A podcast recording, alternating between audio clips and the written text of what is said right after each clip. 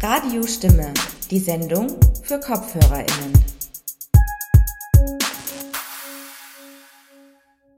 Ich liebe dich. Liebst du mich noch? Es tut mir leid, das wollte ich nicht. Ich liebe dich doch. Wenn du mich liebst, dann bleibst du bei mir. Wir lieben uns. Wir gehören zusammen. Für immer. Hallo und herzlich willkommen bei Radio Stimme. Am Mikrofon begrüßt euch Maike Kram. Liebe ist ein sehr strapazierter Begriff. Eigentlich schön, aber zuweilen auch ziemlich creepy, in welchen Zusammenhängen wir das Wort gebrauchen. Brauchen wir vielleicht ein anderes Wort für das Phänomen? Dieser Frage und den politischen Dimensionen der Liebe widmet sich unser erster Beitrag. Auch im zweiten Teil geht es gewissermaßen um gesellschaftspolitische Aspekte der Liebe. Die AutorInnen Lisa Bolyos und Carolina Frank erzählen im Interview von ihrem Buch »Mich hat nicht gewundert, dass sie auf Mädchen steht«. Das Buch versammelt Erfahrungen rund um das Coming-out von queeren Menschen in Österreich, wohlgemerkt aus der Perspektive der Eltern. Zunächst hört ihr also ein Gespräch unserer beiden Radio-Stimme-RedakteurInnen Lilian und Weser, die sich über das zweitausendeinundzwanzig erschienene Buch »Radikale Zärtlichkeit – Warum Liebe politisch ist« von Şeyda Kurt und damit zusammenhängende Themen unterhalten. Hallo Weser. Hallo Lili. Voll cool, dass wir das Thema heute zusammen besprechen können. Ja, voll. Wir wollen heute zusammen ähm, über Liebe als politisches Handeln bzw. ähm, politische Aspekte von Liebe sprechen und sind darauf ursprünglich gekommen über das Buch Radikale Zärtlichkeit, Warum Liebe politisch ist von Şeyda Kurt. Ähm, kurz zur Einführung ähm, würde ich hier einmal den Klappentext vorlesen. Ich behaupte, dass wir in einer Gesellschaft leben, in der mächtige Institutionen, Gesetze und das zirkulierende kollektive Wissen unermüdlich daran arbeiten, manche Wahrheiten aufrechtzuerhalten, auch die Wahrheiten der Liebe. Es sind Wahrheiten, die über unsere Körper herrschen sollen und in ihrem Kern von patriarchalen, rassistischen und kapitalistischen Logiken zusammengehalten werden. Es sind hierarchisierende Muster, die sich tief in die Textur unseres Denkens und Fühlens eingefressen haben. Und sie äußern sich darin, wie wir miteinander kommunizieren, wie wir einander berühren, ob und wie wir einander schützen. Ich muss sagen, wenn ich diesen Text höre, macht mich das irgendwie total glücklich, dass das Thema behandelt wird, beziehungsweise wie dieses Thema behandelt wird. Mhm. Tatsächlich bin ich ursprünglich zu dem Buch gekommen, weil mich das gleich so gecaptured hat, dieser Untertitel, warum Liebe politisch ist, aber auch die Verbindung von Zärtlichkeit mit Radikalität und auch einfach das mal, ähm, anstatt über Liebe zu sprechen, über Zärtlichkeit gesprochen wird. Ähm, Şeyda Kurt sagt ja selbst, dass ihre, ihre Motivation, das Buch zu schreiben, ein Unbehagen war. Und also was sie sagt, ist eben, dieses Buch gründet auf einem Unbehagen. Manchmal rumort es, manchmal tobt es. Mal klagt das Unbehagen, mal schweigt es. Doch es verschwindet nie. Das Unbehagen und ich, wir sind uns schon länger bekannt. Und eben, ich kann das total gut nachempfinden, weil ich ganz häufig so, wenn ich irgendwie im befreundeten Kreis oder so über, über Liebe und Beziehungen und was auch immer gesprochen habe und dann so gewisse Tipps oder sowas gehört habe, so sei doch einfach so und so oder mach doch das und das oder Männer wollen gerne, dass Frauen so und so sind, war das bei mir immer so ein Unbehagen von, aber warum? Warum soll ich so sein? Warum soll ich mich so verhalten? Mhm. Und ja, deswegen so dieses Unbehagen damit, wie wir, glaube ich, über Liebe sprechen, das hat, das hat mich so zu diesem Buch gebracht. Mhm. Ja, ich kann ähm, das alles auch unterstreichen und, und fühle das auch sehr ähnlich. Ich finde, Unbehagen ist ja ein wirklich tolles Wort. Also es ist jetzt auch keine Neuerfindung sozusagen. Unbeha- das Unbehagen der Geschlechter von Judith Butler kennen wir ja. Und ich glaube, damit hängt es auch zusammen. so eine generelles sich Befragen der eigenen Identität, und dazu gehört natürlich auch das Befragen des eigenen, äh, ich sage jetzt einmal ganz blöd dieses Wort, Liebesverhaltens, mhm. ähm, auch vielleicht durch eigene Erfahrungen, durch äh, ja performatives Verhalten, wie wird Liebe gelebt und was wird als Norm dargestellt und was wird stigmatisiert oder ja, alles, was du jetzt auch gesagt hast, kann ich auch sehr ähm, gut nachvollziehen, und ich habe das Buch auch mit großer Begeisterung gelesen und finde, dass sehr viele wirklich spannende Thematiken angesprochen werden, auch sehr ähm, vielschichtig. Mhm. Manchmal hatte ich das Gefühl, ähm, so, irgendwann fragt man sich so, hä, was hat das eine jetzt, also was hat dieses Thema jetzt mit Liebe zu tun? Aber ich finde, Şeyda Kurt macht das irgendwie so äh, klar, dass, dass, dass jeder Bereich des Lebens auch politisch ist eben, und genauso die Liebe. Genauso das, was wir so sehr privatisiert haben, so sehr in einen privaten, intimen Bereich verbannt haben. Eben auch, was du angesprochen hast, auch aus dem Klappentext, mit den Wahrheiten der Liebe. So als gäbe es eine Art zu lieben, und ja, vielleicht magst du noch was dazu sagen, zu diesen Wahrheiten der Liebe. Ja, nee, genau, weil du gerade auch schon von den Normen gesprochen hast, nach denen wir lieben. Ich weiß nicht tatsächlich jetzt auswendig gar nicht mehr, ob sie das auch anspricht, aber Liebe ist so ein Begriff, der scheinbar eine Bedeutung hat, aber eigentlich keine Bedeutung hat. Mhm. Also im Prinzip sage ich zu meinem Lebenspartner, mit dem ich vielleicht fünfzig Jahre verbracht habe, ich liebe dich. Oder ich sage zu meinem neugeborenen Kind, ich liebe mhm. dich. Oder ich sage zu meiner Mutter oder meiner besten Freundin oder einem Toast, ich liebe dich. Also so, Liebe wird irgendwie für so viele Dinge verwendet, und scheinbar glauben wir, dass wir wissen, was es heißt. Aber eigentlich gibt es dafür nicht unbedingt eine Definition. Ja. Und ich glaube, dass... Also so, es wird quasi ein Wort für so viele verschiedene Dinge verwendet. Genau, und deswegen wird es zum Teil so entpolitisiert auch, glaube mhm. ich, ehrlich gesagt. Ähm, weil eben, wenn ich zu einem, wenn ich sagen kann, ich liebe Toast, dann ist das nicht aber schon wichtig. Ich, ja, absolut. Aber ähm, oder Croissant. Dann kann man das sehr schnell entpolitisieren. Aber ich verstehe, was du meinst. Um, ja. Deswegen finde ich es, glaube ich, auch wichtig, jetzt auch für die Zuhörenden, dass wir einmal so ein bisschen darüber kurz sprechen, was die Wahrheiten der Liebe sind, mhm. auf die wir in unserer Gesellschaft mhm. häufig eben, ja, dieses Konzept von Liebe aufbauen. Und ich glaube, so die ultimative Wahrheit der Liebe in Gesellschaften des globalen Nordens ist einfach, dass Liebe ein cis-heteronormatives Konzept mhm. ist. Um es weniger kompliziert auszudrücken, das bedeutet, dass Liebe etwas ist, was zwischen Männern und Frauen, die dieses Geschlecht auch bei ihrer Geburt eben ähm, assigned, deutsches Wort, zugeschrieben, zugeschrieben, Dankeschön, zugeschrieben bekommen haben und sich eben auch damit identifizieren, ähm, dass Liebe zwischen Männern und Frauen passiert. Ja, oder Müttern und ihren Kindern oder... Ja, so ganz, ganz klare Beschränkungen von was Liebe ist. Genau, aber auf jeden Fall, dass Liebe, glaube ich, auch etwas biologisch Zugeschriebenes ist. Deswegen eben so Mütter und Kinder mm. zum Beispiel. Ähm, und dass Liebe auch sehr stark so in Binaritäten passiert. Das heißt immer im Prinzip zwischen zwei Entitäten, mhm. also eben Männer, Frauen, Mutter, mhm. Kind, wie auch immer, aber nicht in Gruppen zwischen mehreren Personen. So, diese Aspekte von Liebe werden total ausgeklammert, und eigentlich ist Liebe, glaube ich, auch etwas, was als sehr romantisch verstanden mhm. wird.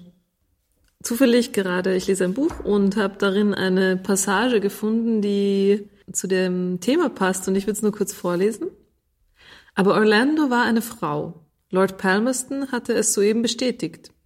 Und wenn wir die Lebensgeschichte einer Frau schreiben, dürfen wir, darüber herrscht Einigkeit, auf unsere Forderung nach Taten verzichten und sie durch die Liebe ersetzen.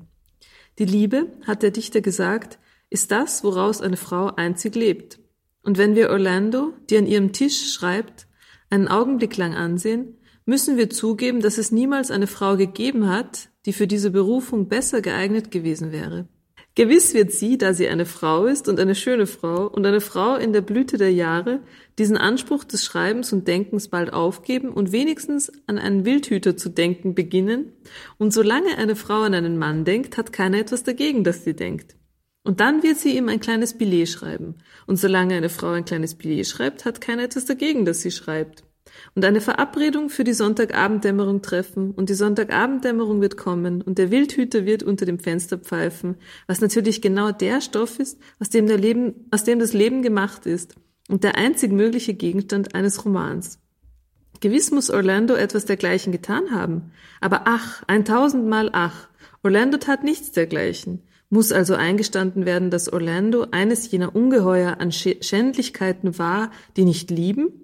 Also ich habe dieses Buch, gele- diesen äh, Abschnitt gelesen, wahrscheinlich kennen das viele, äh, Orlando von Virginia Woolf, und äh, Virginia Woolf macht sich da, darin ja offensichtlich lustig und ähm, spielt ironisch mit dieser Idee davon, was eine Frau zu sein hat erstens, was Liebe zu sein hat, aber zeugt für mich davon, dass erstens diese Idee der Liebe ähm, sehr vorherrschend war und zweitens aber auch, dass das Unbehagen auf keinen Fall etwas Neues ist oder etwas, das äh, wir jetzt entdecken irgendwie, sondern das schon mindestens seit hundert Jahren vorherrscht, wahrscheinlich schon viel länger. Genau, und deshalb fand ich das so passend, diesen kurzen Abschnitt von mhm. äh, Virginia Woolf da hereinzubringen jetzt. Ich finde auch extrem interessant, wie lange es eigentlich schon die Diskussion gibt, weil für mich ist das ein absolut Ähm, politischer Abschnitt wieder. Mhm. Also der unterstreicht für mich erneut eigentlich, wie politisch Liebe verstanden werden muss. Also vielleicht, um nochmal so ein bisschen zurück zu den Wahrheiten von Liebe zu kommen. Eine Wahrheit, die eigentlich ganz stark verschwiegen wird, ist, wie politisch Liebe ist. Und ich finde, das ist etwas, was in diesem Abschnitt total herauskommt, weil in dem Fall Liebe ganz stark, oder das ein, ein vermeintliches Verständnis von Liebe dazu genutzt wird, um ähm, Frauen zu unterdrücken. Mhm. Und das ist jetzt zum Beispiel das, was Virginia Woolf in dem Abschnitt ankreidet. Und ich glaube, da finde ich ganz wichtig, was, was Şeyda Kurt in dem Fall schreibt, weil sie zum Beispiel sagt, ähm, eine der gefährlichsten Wahrheiten ist, dass mein Verhältnis zu mir selbst und zu anderen Menschen eben nicht politisch sei. Mhm. Und ich glaube, das ist so eine von diesen angenommenen Wahrheiten der Liebe, die für uns beide so krass dieses Unbehagen verursacht, ja. Weil es eben sehr wohl politisch ist. Ähm, und sie kommt eigentlich so zu dem Schluss, dass diese Wahrheiten der Liebe Wahrheiten sind, die, Zitat, die über unsere Körper herrschen sollen und in ihrem Kern von patriarchalen, rassistischen und kapitalistischen Logiken zusammengehalten werden. Mhm. Und diese, zum Beispiel in dem Fall die patriarchalen Logiken, ähm, kommen, finde ich, total gut raus in dem Abschnitt, den du gerade ja. gelesen hast aus Orlando. Und aber, also Şeyda Kurt schlägt ja dann stattdessen, also statt dem Wort Liebe, wie du auch vorhin schon erwähnt hast, ein anderes Wort vor eben, und zwar Zärtlichkeit. Magst du dazu vielleicht nur kurz was sagen, warum sie das Wort Zärtlichkeit verwendet oder wie sie dies, dieses mhm. Wort zu definieren versucht? Also im Prinzip ähm, geht es hier darum dann, um eben alternative Ausdrücke für etwas, was vermeintlich klar ist, genauer zu definieren, um eben zu sagen, so davon spreche ich, das meine ich jetzt explizit, wenn ich von Lieben spreche, ähm, schlägt sie alternativ das Wort der Zärtlichkeit vor, weil sie hier sagt, und hier lese ich jetzt wieder einen Teil aus ihrem Buch vor, im Haupttitel meines Buches ziehe ich den Begriff der Zärtlichkeit, dem Begriff der Liebe vor. Warum? Zärtlichkeit und Liebe sind beides Substantive. Doch mir scheint, dass dem Wort der Zärtlichkeit eine direktere Aufforderung zugrunde liegt. Die des tatsächlichen Zärtlichhandelns. Ich sehe Zärtlichkeit dort, wo Menschen zärtlich zueinander sind, ganz konkret. Und diese Zärtlichkeit kann viele Formen haben. Doch immer ist sie von einem Handeln geleitet. Ein Sprechen, ein Schauen, eine Bewegung, die, je nach Absprache, nicht immer unbedingt sanft und behutsam sein muss. Es geht um ein Handeln, das einem anderen Menschen zuspielt, mit ihm spielt, bejahend und produktiv, ohne ihm schaden zu wollen. Bei Zärtlichkeit denkt kaum jemand an Gewalt. Und ich glaube, dieser Aspekt von Zärtlichkeit, die im Prinzip die Gewalt ausklammert, das ist so wichtig in dem Aspekt. Nicht um einen Raum zu schaffen, in dem nicht mehr politisch gehandelt wird oder so, das nicht. Ähm, sie dekonstruiert im Prinzip mit dem gesamten Buch, ähm, wie Liebe auf verschiedenen intersektionalen, in, inter, in verschiedenen intersektionalen Bereichen wirkt ähm, und wie Gewalt darin wirkt.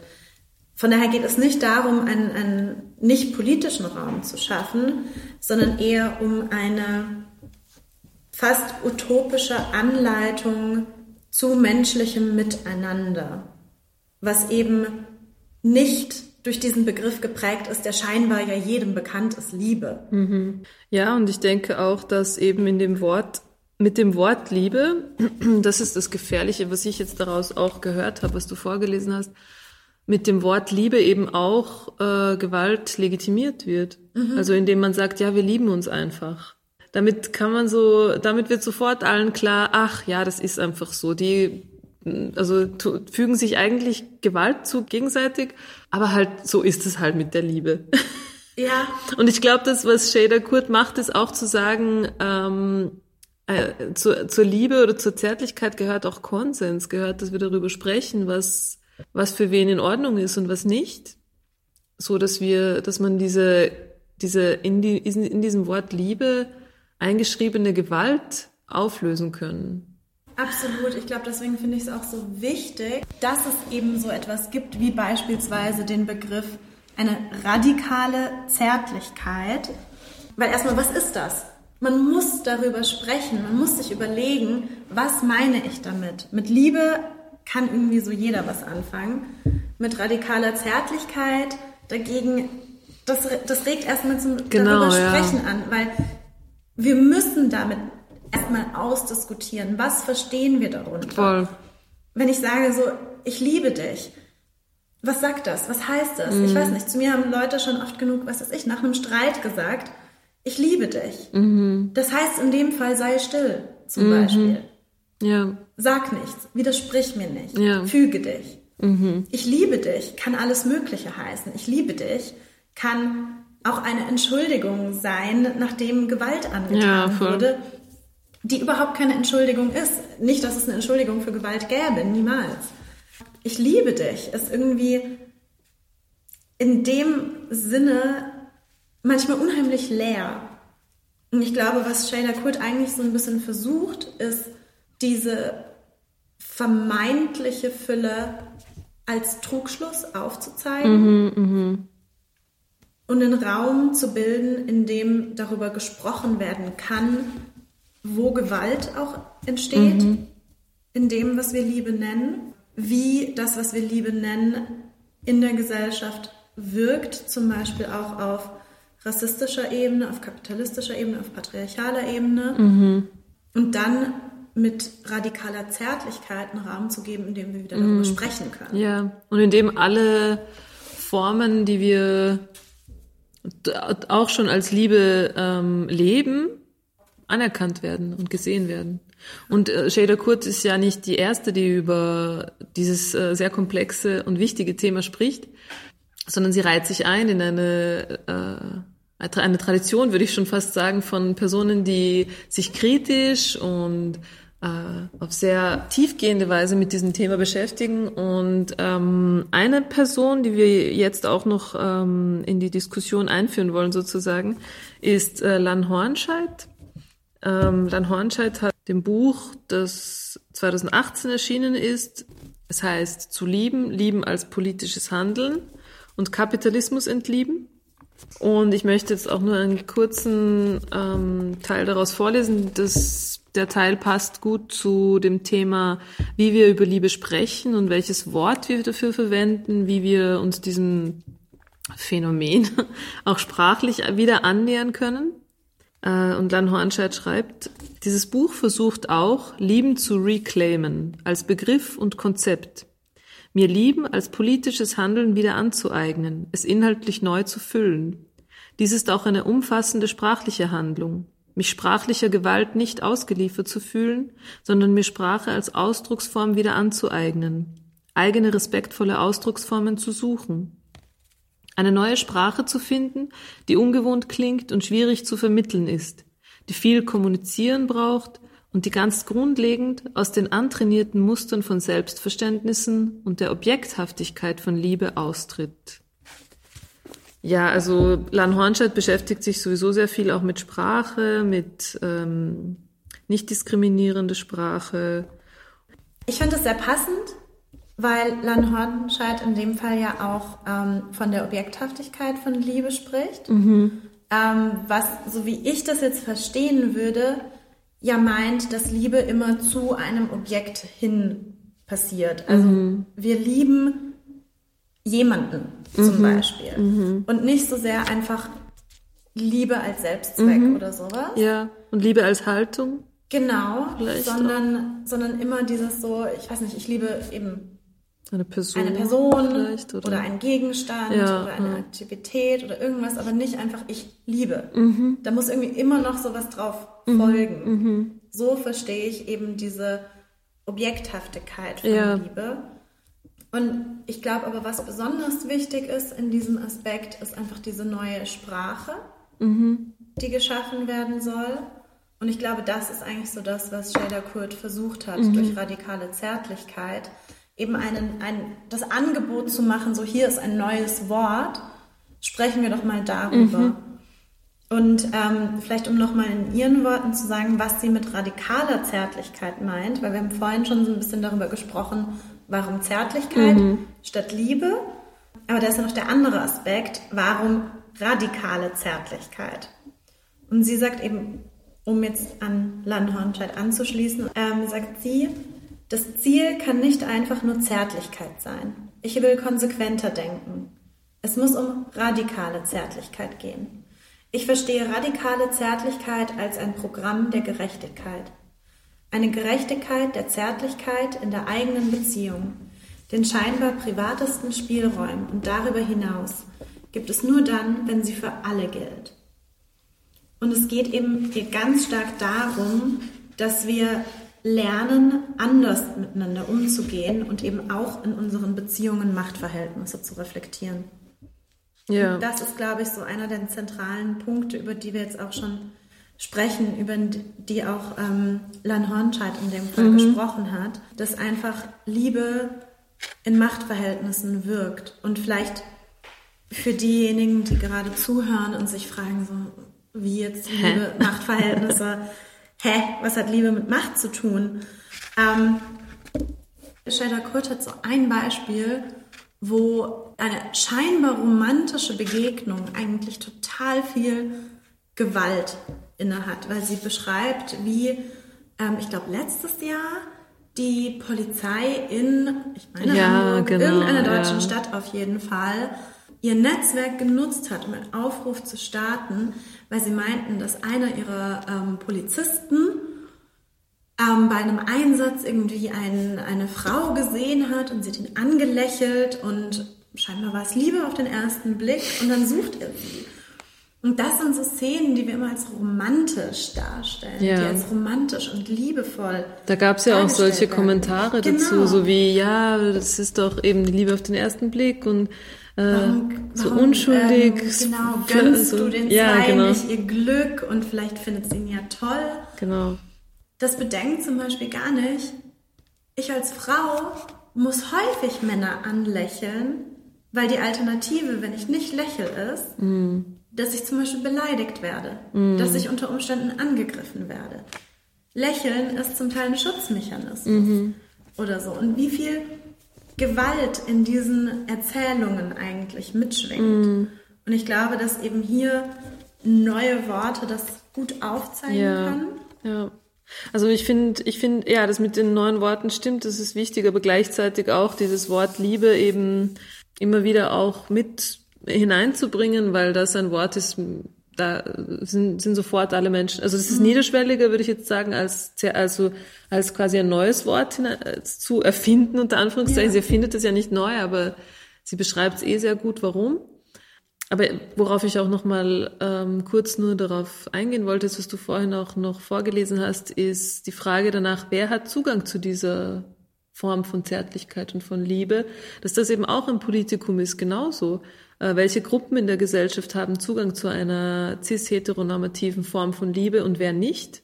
Und das bringt uns vielleicht auch zu unserem letzten Punkt, ähm, den wir heute besprechen wollten, und zwar die Frage danach, welche Formen von Liebe und Intimität eigentlich in der Gesellschaft überhaupt als solche erstens akzeptiert, anerkannt, gesehen und auch juristisch, also akzeptiert sind. Und welche vielleicht nicht. Und das konnte man ja auch sehr gut während, äh, vor allem während den ersten Lockdowns ähm, selbst spüren vielleicht und auch hören von anderen Leuten, eben welche Personen sozusagen das Recht oder die Akzeptanz hatten, Liebe oder Zärtlichkeit oder Nähe zu anderen Personen zu erleben und wer nicht. Mhm. Und das, da zeigt sich einfach sehr deutlich die politische Dimension des Begriffs Liebe und der Vorstellung davon, wie wir Beziehungen definieren. Mich hat irgendwie gerade total umgehauen, was du gesagt hast, das Recht darauf, Zärtlichkeit mm. zu erleben. Mm. Also ich war zum Beispiel eine dieser Personen, die eben, weil ich letztes Jahr ähm, zu dem Zeitpunkt halt in keiner Beziehung, die in dem Sinne jetzt mm. als eine romantische Liebesbeziehung ähm, gesehen wird, war. Das heißt, äh, während dem ersten Lockdown habe ich alleine gewohnt und mhm. hatte im Prinzip nicht das Recht, mhm. andere Menschen zu sehen.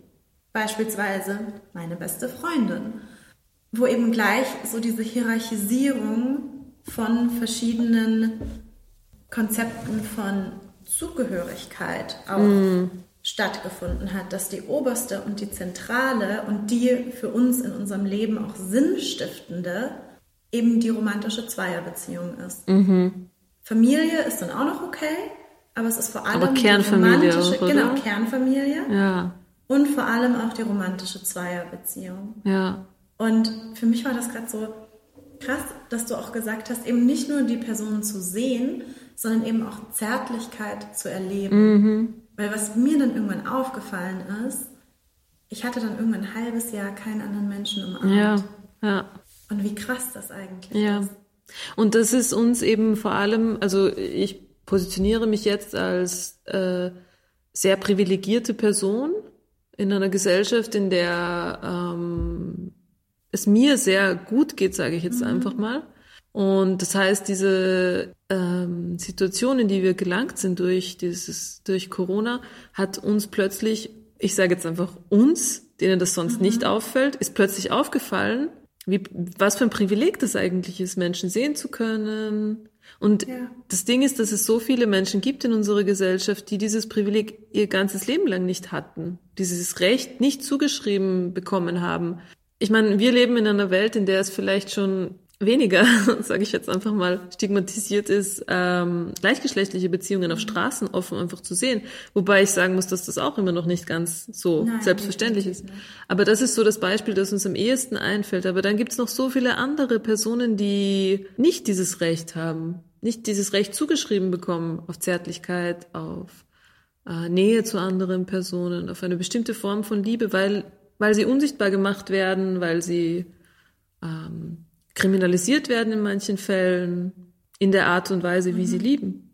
Also für mich war dieses Buch zu lesen ähm, so ein bisschen wie ein Heilmittel gegen dieses Unbehagen, mhm. ähm, weil ich für mich gemerkt habe, ich bin nicht alleine mit diesem Unbehagen und es ist total wichtig, dieses Unbehagen zu haben, weil es, glaube ich, aufzeigt, wo etwas falsch läuft. Und ich finde, also was ich total stark mitnehme aus diesem Buch, ist der Anspruch, ähm, Liebe in allen möglichen Bereichen zu praktizieren, zu äh, implementieren, aber eben auch durch diesen Anspruch des zärtlichen Handelns. Mhm. Und das bedeutet für mich halt zum Beispiel, dass ich auch sehr konsequent beispielsweise ähm, meine engsten FreundInnen auch als meine LebenspartnerInnen mhm. bezeichne und verstehe, weil das zum Beispiel ja. für mich die Menschen sind, die mit mir durchs Leben gehen. Dass ich beispielsweise auch ähm, Wahlfamilie als ein unheimlich wichtiges mhm. Konzept verstehe, dass ähm, auch etwas ist, was ähm, in der Gesellschaft passieren muss, aber nicht so wie zum Beispiel, das ist auch ein Beispiel, was Şeyda Kurt bringt, was man, finde ich, letztes Jahr unheimlich oft gesehen hat, ähm, bei beispielsweise Black Lives Matter Protesten mhm. oder so, ähm, auch auf Social Media zu dem Zeitpunkt, wo die Antwort auf politische ähm, Forderungen et cetera war, so, wir müssen uns alle nur ein bisschen mehr lieben. ähm, ja, aber auch nein, weil ja, in dem Sinne von, wenn wir daran konkrete Handlungen ja, knüpfen, genau. aber mhm. nein, wenn wir damit ein leeres Konzept meinen, ja. was überhaupt keine Bedeutung mehr hat. Und damit andere zum Stillschweigen genau. bringen wollen, weil wir einfach sagen, ja, wir müssen es einfach lieben. Und Lieben ist so kon- konnotiert, dass man sich denkt, da kann man nichts mehr darauf antworten. Genau. Und so. Irgendwie, ich glaube, deswegen ist es so wichtig, was wir am Anfang besprochen haben, warum Liebe politisch ist, warum Liebe Machtverhältnisse häufig auch stärkt und stützt, wenn sie in bestimmten Wahrheiten verstanden mhm. wird, wie Liebe durch diese vermeintlichen Wahrheiten zu einem Instrument von Unterdrückung werden kann und warum wir darüber sprechen müssen, um Liebe wieder zu politisieren oder zu politisieren und diese Politisierung mhm. sichtbar zu machen, damit wir dann Liebe auch verknüpfen können mit politischem mhm. Handeln. Und für mich ist zum Beispiel Liebe verknüpft mit politischem Handeln Solidarität. Mhm. Das ist für mich zum Beispiel ein Bereich, wie sich Liebe im politischen, öffentlichen Raum auch ganz stark äußern kann. Dass ich sage, ich bin geleitet von einer radikalen Zärtlichkeit beispielsweise und ein Teil davon ist für mich ähm, Solidarität und ähm, Handeln gegen Diskriminierungsformen, mhm. gegen mhm. Unterdrückungsformen. Ja. Also ich glaube, ähm, wir könnten wahrscheinlich noch ungefähr fünf Stunden weiter sprechen. Mindestens, mindestens. Ähm, was wir auf jeden Fall festhalten können, lest das Buch. Ja, und ah, bevor wir fertig Bücher. sind, ähm, wollte ich genau. nur noch einmal kurz äh, nur ähm, so auflisten, was es sonst noch alles zu lesen gibt. Äh, und zwar kann ich sehr empfehlen Kim Tallbear. Aus einer indigenen Perspektive, aber vor allem im U S-amerikanischen Kontext, schreibt sie zu kritischem Polyamorie und historische Betrachtungen und die Wichtigkeit der Monogamie als Werkzeug von Kolonialismus. Äh, Liv Strömquist kennen wahrscheinlich viele mit ihren Comics, die in einem neuen Format diese, dieses ganze Thema sehr interessant vermittelt. Ähm, Sarah Ahmed über die Politik der Emotionen. Und ja, also das sind jetzt nur ein paar von sicher sehr, sehr vielen, die es gibt. Und die auch, genau, Şeyda Kurt in ihrem Buch hat ja auch sehr viele äh, Referenzen, auch eben unter anderem Bell Hooks zum mhm. Beispiel. Und ja, wir werden auf der Webseite ein paar dieser Inspirationen ja. äh, anführen. Genau, und wir hoffen einfach, dass ähm, diese Diskussion, Sammlung von Gedanken euch auch verschiedene Impulse gegeben hat, selber noch weiter über das Thema nachzudenken. Und es wäre total toll, wenn ähm, ihr uns zum Beispiel auch auf Instagram oder so eure Gedanken zum Thema Liebe, radikale Zärtlichkeit, Liebe und Machtverhältnisse mitteilen würdet. Oder auch sehr gern äh, good old E-Mail. Genau. Wir sind auch per E-Mail erreichbar. Schaut einfach auf unsere Webseite. Yes. Okay, ja, danke fürs Zuhören. Ciao. Vielen Dank fürs Zuhören und tschüss. Das war ein Beitrag unserer Radio Stimme Redakteurinnen Lilian und Weser, die sich über das Buch Radikale Zärtlichkeit, warum Liebe politisch ist, von Şeyda Kurt und damit zusammenhängende Themen unterhalten haben. Eine Liste mit weiteren Leseempfehlungen findet ihr auf unserer Webseite. Wir begleiten eure Stimmung nun mit Tender von B J Block und Dawn Pemberton. I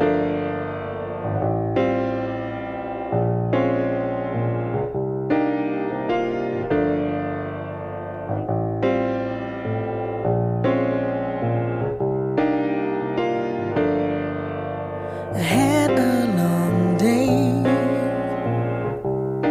a little Hebrews from oh, the rough play, sore to touch,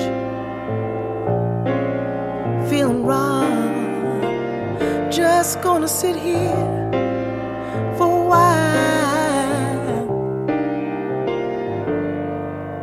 no reason to explain.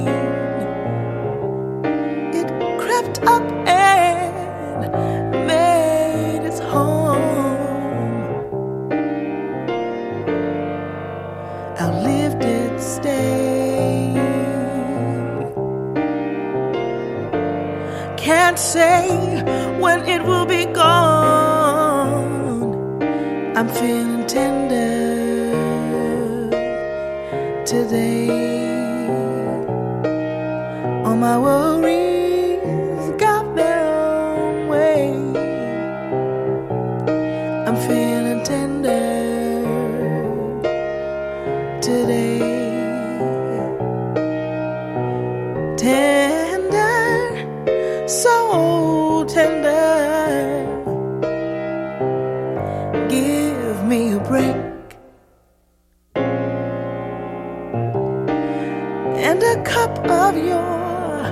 Sympathy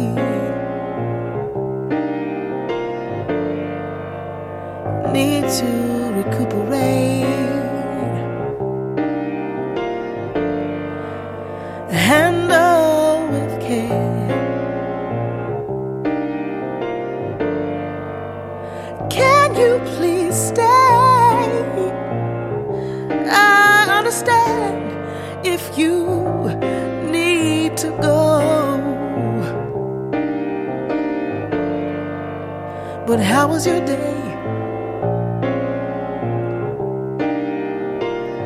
I forgot to ask you before. Are you feeling tender today? Did you worry?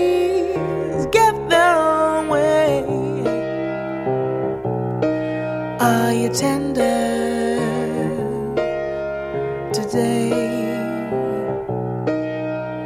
Tender, so tender. Life makes you struggle, gets you into trouble. Im nächsten Beitrag hört ihr ein Interview mit den Autorinnen Lisa Bolyos und Carolina Frank. Radio Stimme-Redakteurin Dominika Kreis war für euch bei der Buchpräsentation von Mich hat nicht gewundert, dass sie auf Mädchen steht und hat mit den beiden gesprochen. Ähm, ich begrüße herzlich die Carolina Frank und Lisa Bolyos, die ähm, Buchgestalterinnen von Mich hat nicht gewundert, dass sie auf Mädchen steht. Ähm, ich mache mit den beiden heute ein Interview zu dem Buch. Und ähm, habe da einige Fragen vorbereitet.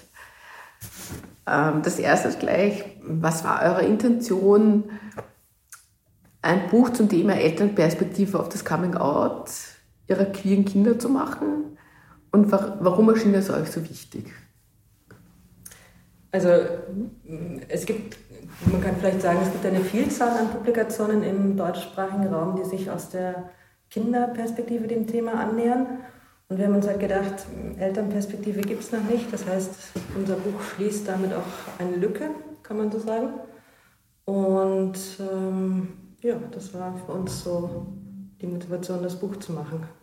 Und vielleicht auch, weil das Coming Out ja nicht nur auf Kinderseite besteht, sondern ja auch auf Elternseite. Und ähm, ja. Und es gibt zwar schon ein paar, aber wirklich sehr wenige Bücher, die sich auch mit dieser Elternperspektive beschäftigen, aber wenn sie das tun, dann meistens aus so einer Pro- Problemperspektive.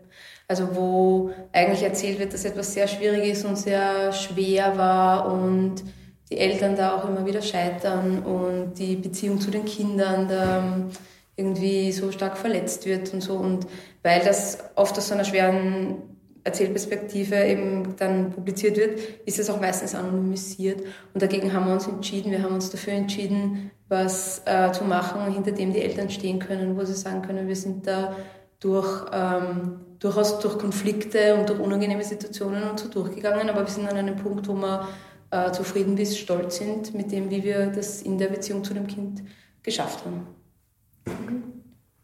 Mhm.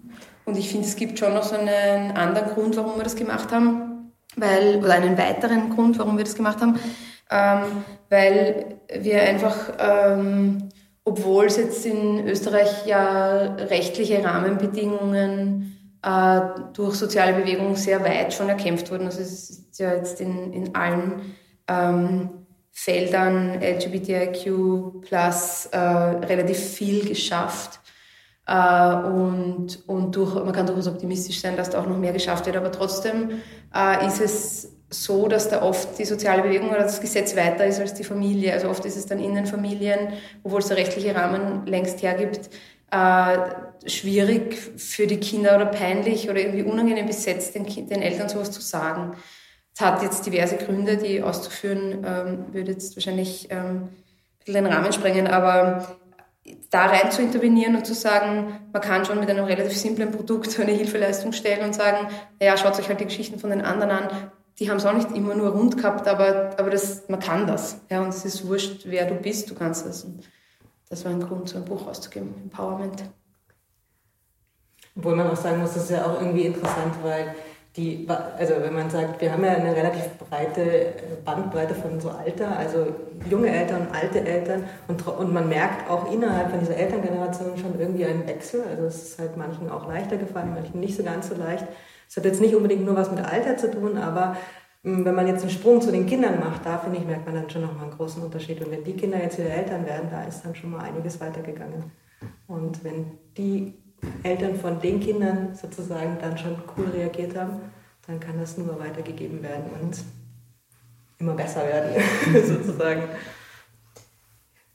Okay, also das heißt, die Intention, dass Sie irgendwie auch Tabu brech, Tabus brechen wolltet und auch das Aufzeigen von, von positiven, queeren Kinder-Eltern Geschichten, also die Konflikte zwischen beiden Seiten, war euch das alles wichtig, dass das vorkommen kann? Also und bestand die Absicht darin, dass diese Vielfalt auch sichtbar zu machen in einem Buch? Ja, also wir wollten schon so im Kern bestärkende oder empowernde Geschichten haben, vor allem halt da an dem Standpunkt, wo wir die Eltern getroffen haben, dass es halt da, dass sie rund mit der Geschichte sind und dass sie gut damit umgehen können. Aber natürlich, ähm, der Weg dahin ist halt ein, manchmal auch langer gewesen und hat auch durchaus Konfliktpotenzial gehabt. Und das Spannende war aber, den, also eben diesen Weg zu zeigen, also wie sind sie Wie sind Sie zu den Strategien gekommen, damit umzugehen? Wie ähm, haben Sie es geschafft, darüber zu reden? Und also, ja, also uns war schon wichtig, auch diesen Weg dahin aufzuzeigen.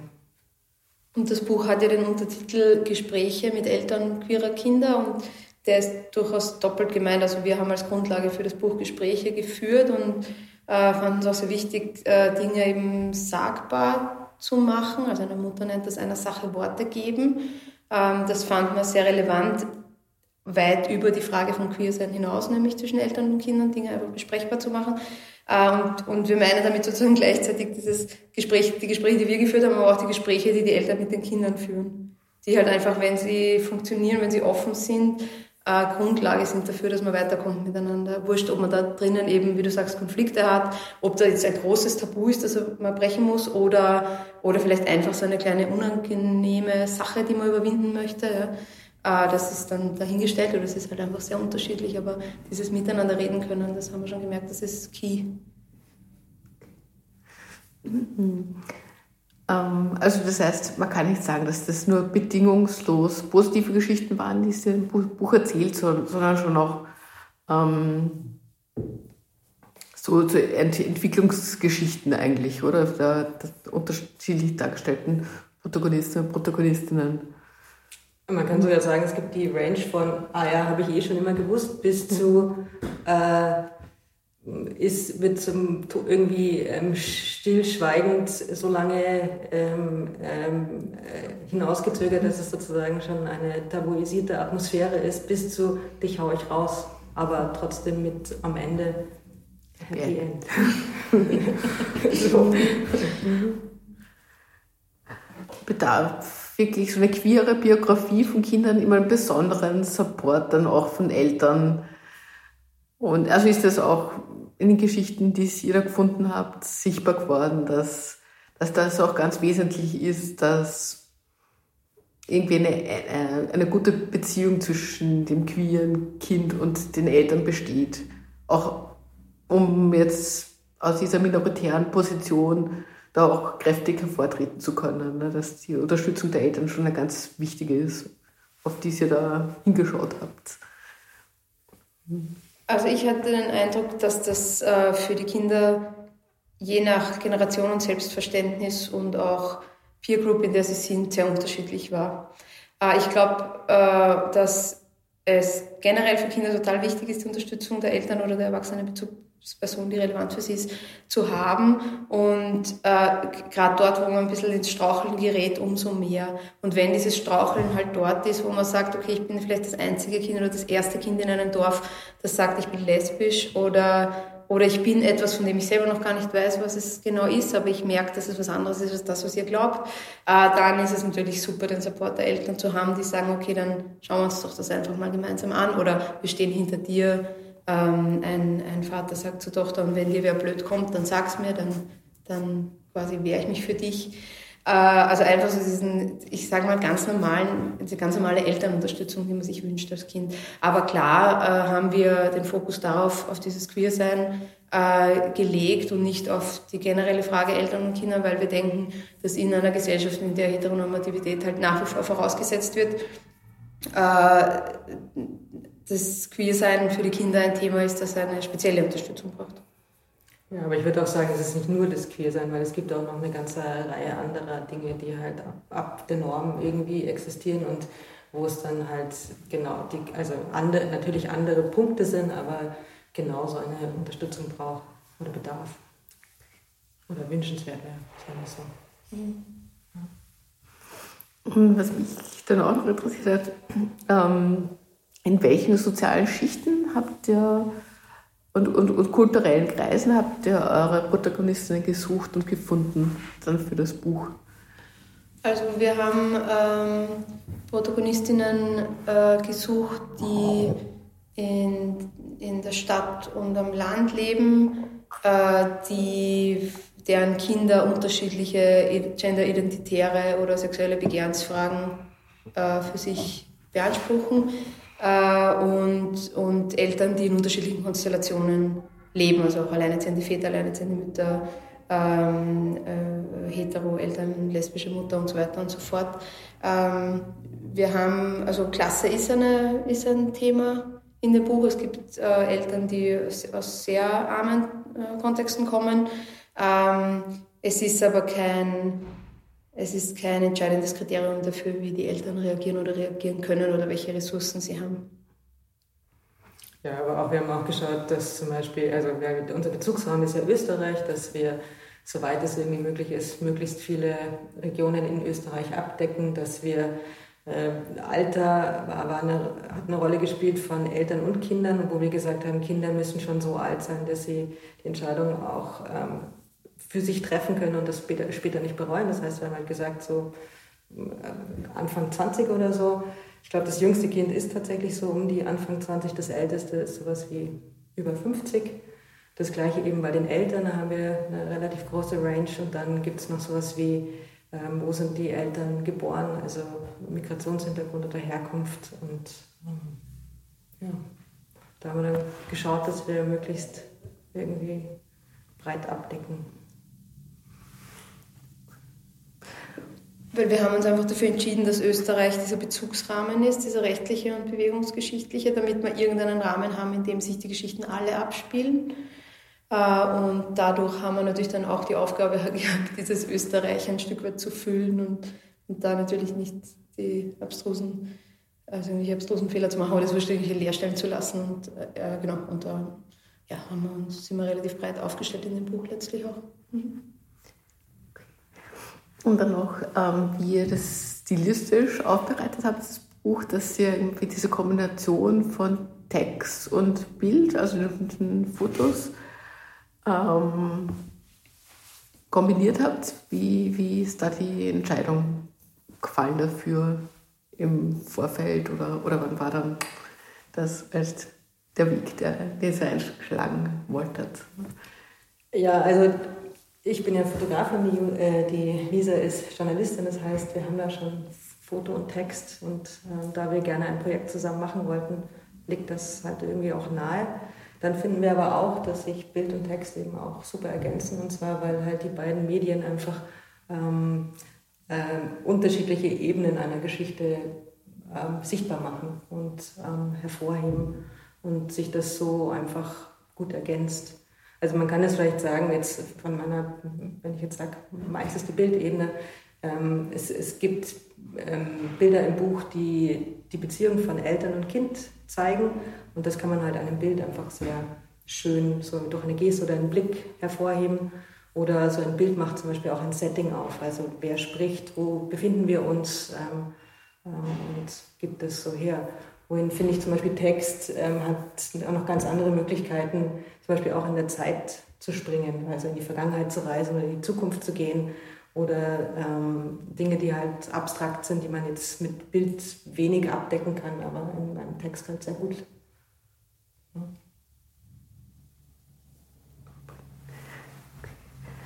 Genau, dann hier als abschließende Frage schon, ähm, wie die Rückmeldungen auf die Präsentationen des Buchs waren. Also wie, wie haben die Leute ähm, einsteigen können in...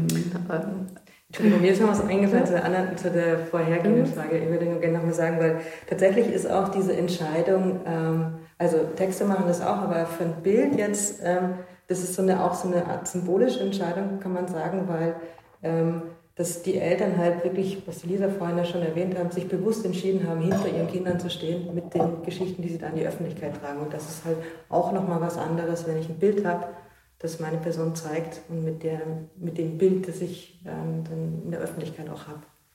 Also, das. Okay, ah ja, genau. Und jetzt die letzte Frage. Die Reaktion auf, auf euer Buch, die ihr bei den Präsentationen da schon erlebt habt? Also, Entschuldigung. Die wichtigste Reaktion ist sicherlich die der Eltern. Die haben natürlich vorher die Texte und die Bilder abgenommen, aber trotzdem war es nochmal was anderes, das, an, das Gesamtpaket ähm, ihnen zu übergeben und zu sagen, das ist es jetzt. Äh, die war durchwegs positiv, das hat uns sehr gefreut, äh, weil wir das schon als so ein gemeinsames Produkt ähm, verstehen, aber natürlich hatten wir am Ende die Hauptverantwortung und dann war das doch recht aufregend. Ich würde, also ich jetzt einfach nur in drei Worte sowas wie, ähm, also sie, es war berührend für viele Leute oder es war, ähm, ja, es waren einfach positive Rückmeldungen auch.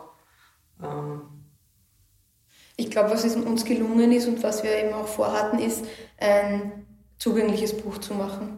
Wir haben über die Text-Bild-Frage viel auch gesprochen, im Sinne von, wann, wann äh, sind Bilder schön präsentiert und gehen trotzdem nicht in ein Format über, dass man dann irgendwie das Gefühl hat, wird nicht, ist nicht mehr handhabbar oder wird so ein Coffee-Table-Book oder wird irgendwie, wird auch teuer von der Produktion her oder ist irgendwie etwas, was ich nicht so leichter Hand mal weiterschenke.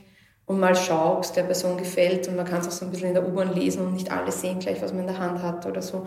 Das war uns sehr wichtig. Es ist auch auf der Bildebene und auf der Textebene äh, überhaupt nicht ähm, kompliziert. Also ich finde es jetzt nicht unterkomplex. Ich meine, die Geschichten haben einfach ganz, ganz viele Ebenen. Aber es ist äh, auch sprachlich einfach ganz zugänglich und soll eine Einladung sein an Leute, die sich mit dem Thema überhaupt noch nicht befasst haben. Also es soll überhaupt kein ähm, eh schon Wissen... also kein, kein ein bisschen Szenebuch sein irgendwie äh, für Leute, die sich jetzt noch das sechzehnte Mal für das gleiche Thema interessieren. Ja? Ich meine, die sollen es gerne lesen, weil ich glaube, das ist ein, eine, einfach ein liebes und schönes Lesebuch auch äh, oder Anschaubuch, aber wir haben wirklich, also es war wirklich unser, unser Wunsch und ich glaube, es ist uns gut gelungen, ein Buch zu produzieren, dass man guten, mit gutem Gefühl einer Person schenken kann, die eventuell mal vor dieser Frage stehen wird, Äh, ob sie das jetzt schon weiß oder nicht, und der das helfen wird, sich da äh, Erfahrungen von anderen Leuten abzuholen. Und ich glaube, es ist uns schon auch ein Stück weit gelungen, so dieses, unser Wunsch, dass es äh, Gespräche eröffnet, dass das halt passiert ist und dass es vielleicht auch noch mehr passieren wird, weil ähm, ja, also ich meine, ich kann es jetzt tatsächlich, momentan kann ich es jetzt nur sagen von Menschen, die mir nahe stehen, ähm, die das Buch halt wild weiter verschenken und ähm, somit halt drüber reden. Und das wollten wir. Ja. Ja, das ist ein schönes Schlusswort, aber sonst würde ich eigentlich einfach noch fragen wollen, ob was Wichtiges noch zur Sprache kommen muss oder soll in, in diesem Interview, oder haben wir ganz gut alles abgedeckt? Ich finde, es, also von mir ist es alles super abgedeckt. Es wäre voll super, wenn du irgendwo sagen könntest, dass es zwanzig Euro kostet, wenn dir das möglich ist, und dass man es im Buchhandel kriegt, weil das werden wir relativ oft gefragt, ob man es jetzt nur bei uns kriegt oder so, oder bei Veranstaltungen. Das ist ganz normal im Buchhandel. Okay. Und falls Menschen Lust haben, uns einzuladen, wir sind gewillt zu reisen und ähm, das Buch äh, in die Weite zu tragen. Im also, deutschsprachigen Raum. Im deutschsprachigen Raum. Genau. Okay. Ja, dann herzlichen Dank. Das war ein Interview von Redakteurin Dominika Kreis mit den Autorinnen Lisa Bolyos und Carolina Frank. Sie haben über ihr neu erschienenes Buch Mich hat nicht gewundert, dass sie auf Mädchen steht, gesprochen. Wir entlassen euch in den Abend mit Alpha Hydra neunundsiebzig und wünschen euch Zärtlichkeit und gute Gespräche. Am Mikrofon verabschiedet sich Maike, an der Technik war für euch Evrim Kuzum.